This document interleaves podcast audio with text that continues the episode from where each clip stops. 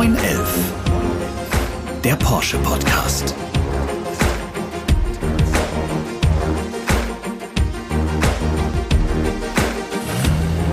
Herzlich willkommen zur neuen Folge von 911, dem Porsche Podcast.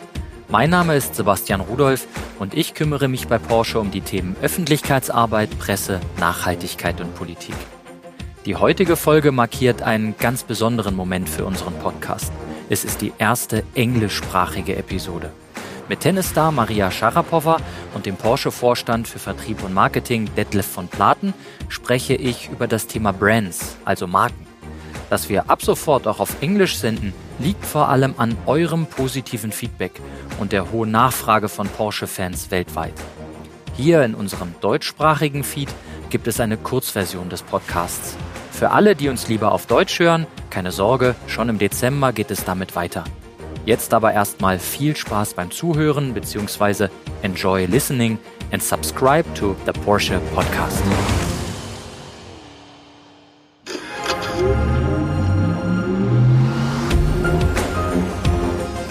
The Porsche Podcast.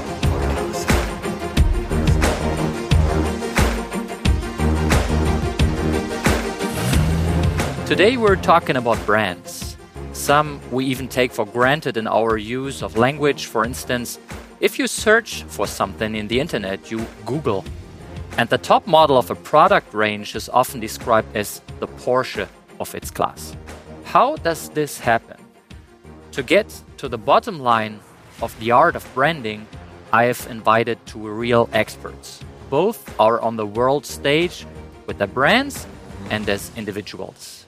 Maria Sharapova, the entrepreneur and exceptional tennis player, and Detlef von Platen, member of the executive board at Porsche. Detlef and I are in the studio today, while Maria joins us via video call from Los Angeles. Hi, Maria. Hi, Detlef. Hi, Sebastian. Hello, both. Maria, you have been a brand ambassador of Porsche for many years. Please tell us what does the brand mean for you?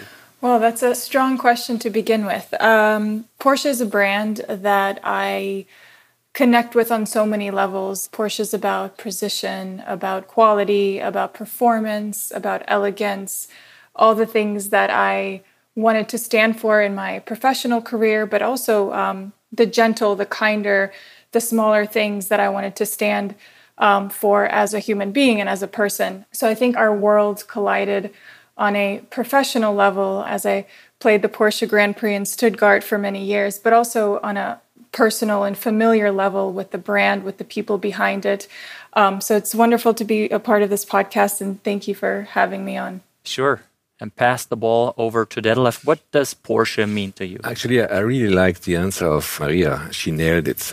Maybe to complete it a little bit, Porsche is a, a very unique, very aspirational, and very authentic brand. And it carries, I would say, three dimensions. First, it carries the spirit of the company. It's a spirit of passion, the spirit of pioneership, and the spirit of family, what we call also family culture. It carries the personality of all our products. Think about performance, productivity, pure design, quality excellence. And Porsche carries also the attitudes of our customers, life attitude, you know, about emotion, about passion, about sharing these passions. And this is basically my job today and my task, my responsibility to make sure that this very emotional, this very special brand still remains emotional in the future with all the changes we see in the world and also stays relevant. Maria, you said you climbed the highest mountains and you saw very deep valleys. So, what is this uh, literally for um, shaping a brand or shaping a startup to becoming successful? I think that starts with perspective. I think it starts very much at the beginning when you are a, you know, a young brand and you're very you know, I, I, think you're somewhat green. You know, you think you know everything, but you really don't. I actually think that's the most fun time to be in, even because you're you're given the chance to make mistakes.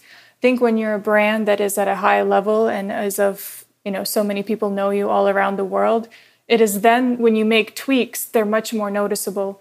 But when you're young, that's the time to be, you know, uh, you explore the market, you explore your consumer, you explore distribution.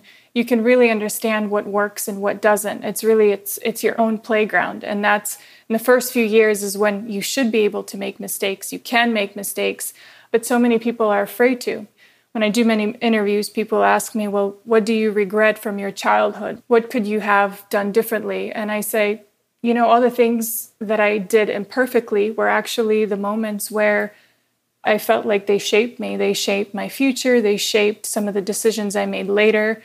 When you go through low moments in, in your career, whether it's business or whether you're an athlete, the way that you handle them um, from a very early age sets you up for how you handle them later down the line and it can be a completely different experience. But I think the characteristics that you build during those times really shape your future and the decisions that you make later.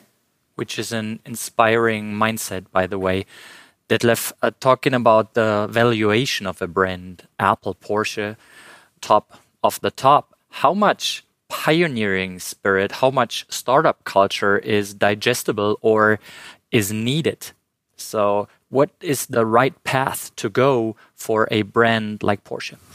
Well, you're talking about valuation of a brand, and valuation is a very complicated thing. But I think at the end, what counts is how do you answer the question what is the inspiration of this brand? What is this brand able to do in the future to change the future and to grow? It's about the potential behind the brand, not only what it has done in the past, but also how good this brand will be in its adaptation to the change of the world, to inspire people, to give confidence, to be the North Pole. And that's the reason why it's so important that we're not staying on all our successes to say Porsche has been very successful in the last 70 years, but to make sure that we always restart the process and what can we do better in the future.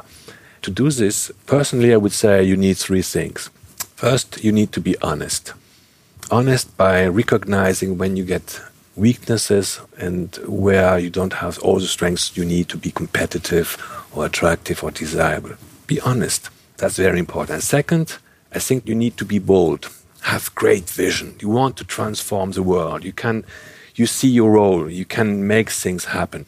That's where the purpose comes, right? And then you need to be brave, courageous in making sure that your ideas can be executed. So honest, bold in the vision, not look too far. The impossible is far away, and be bold and brave in the execution. Um das ganze Gespräch anzuhören, abonniert ihr am besten unseren neuen internationalen Feed unter dem Namen The Porsche Podcast. Direkt auf eurer Lieblings-Podcast-Plattform oder im Porsche Newsroom. Dort findet ihr künftig all unsere englischen Folgen in voller Länge. Feedback und Anregungen könnt ihr schicken an podcast.porsche.de. Macht's gut und bis bald.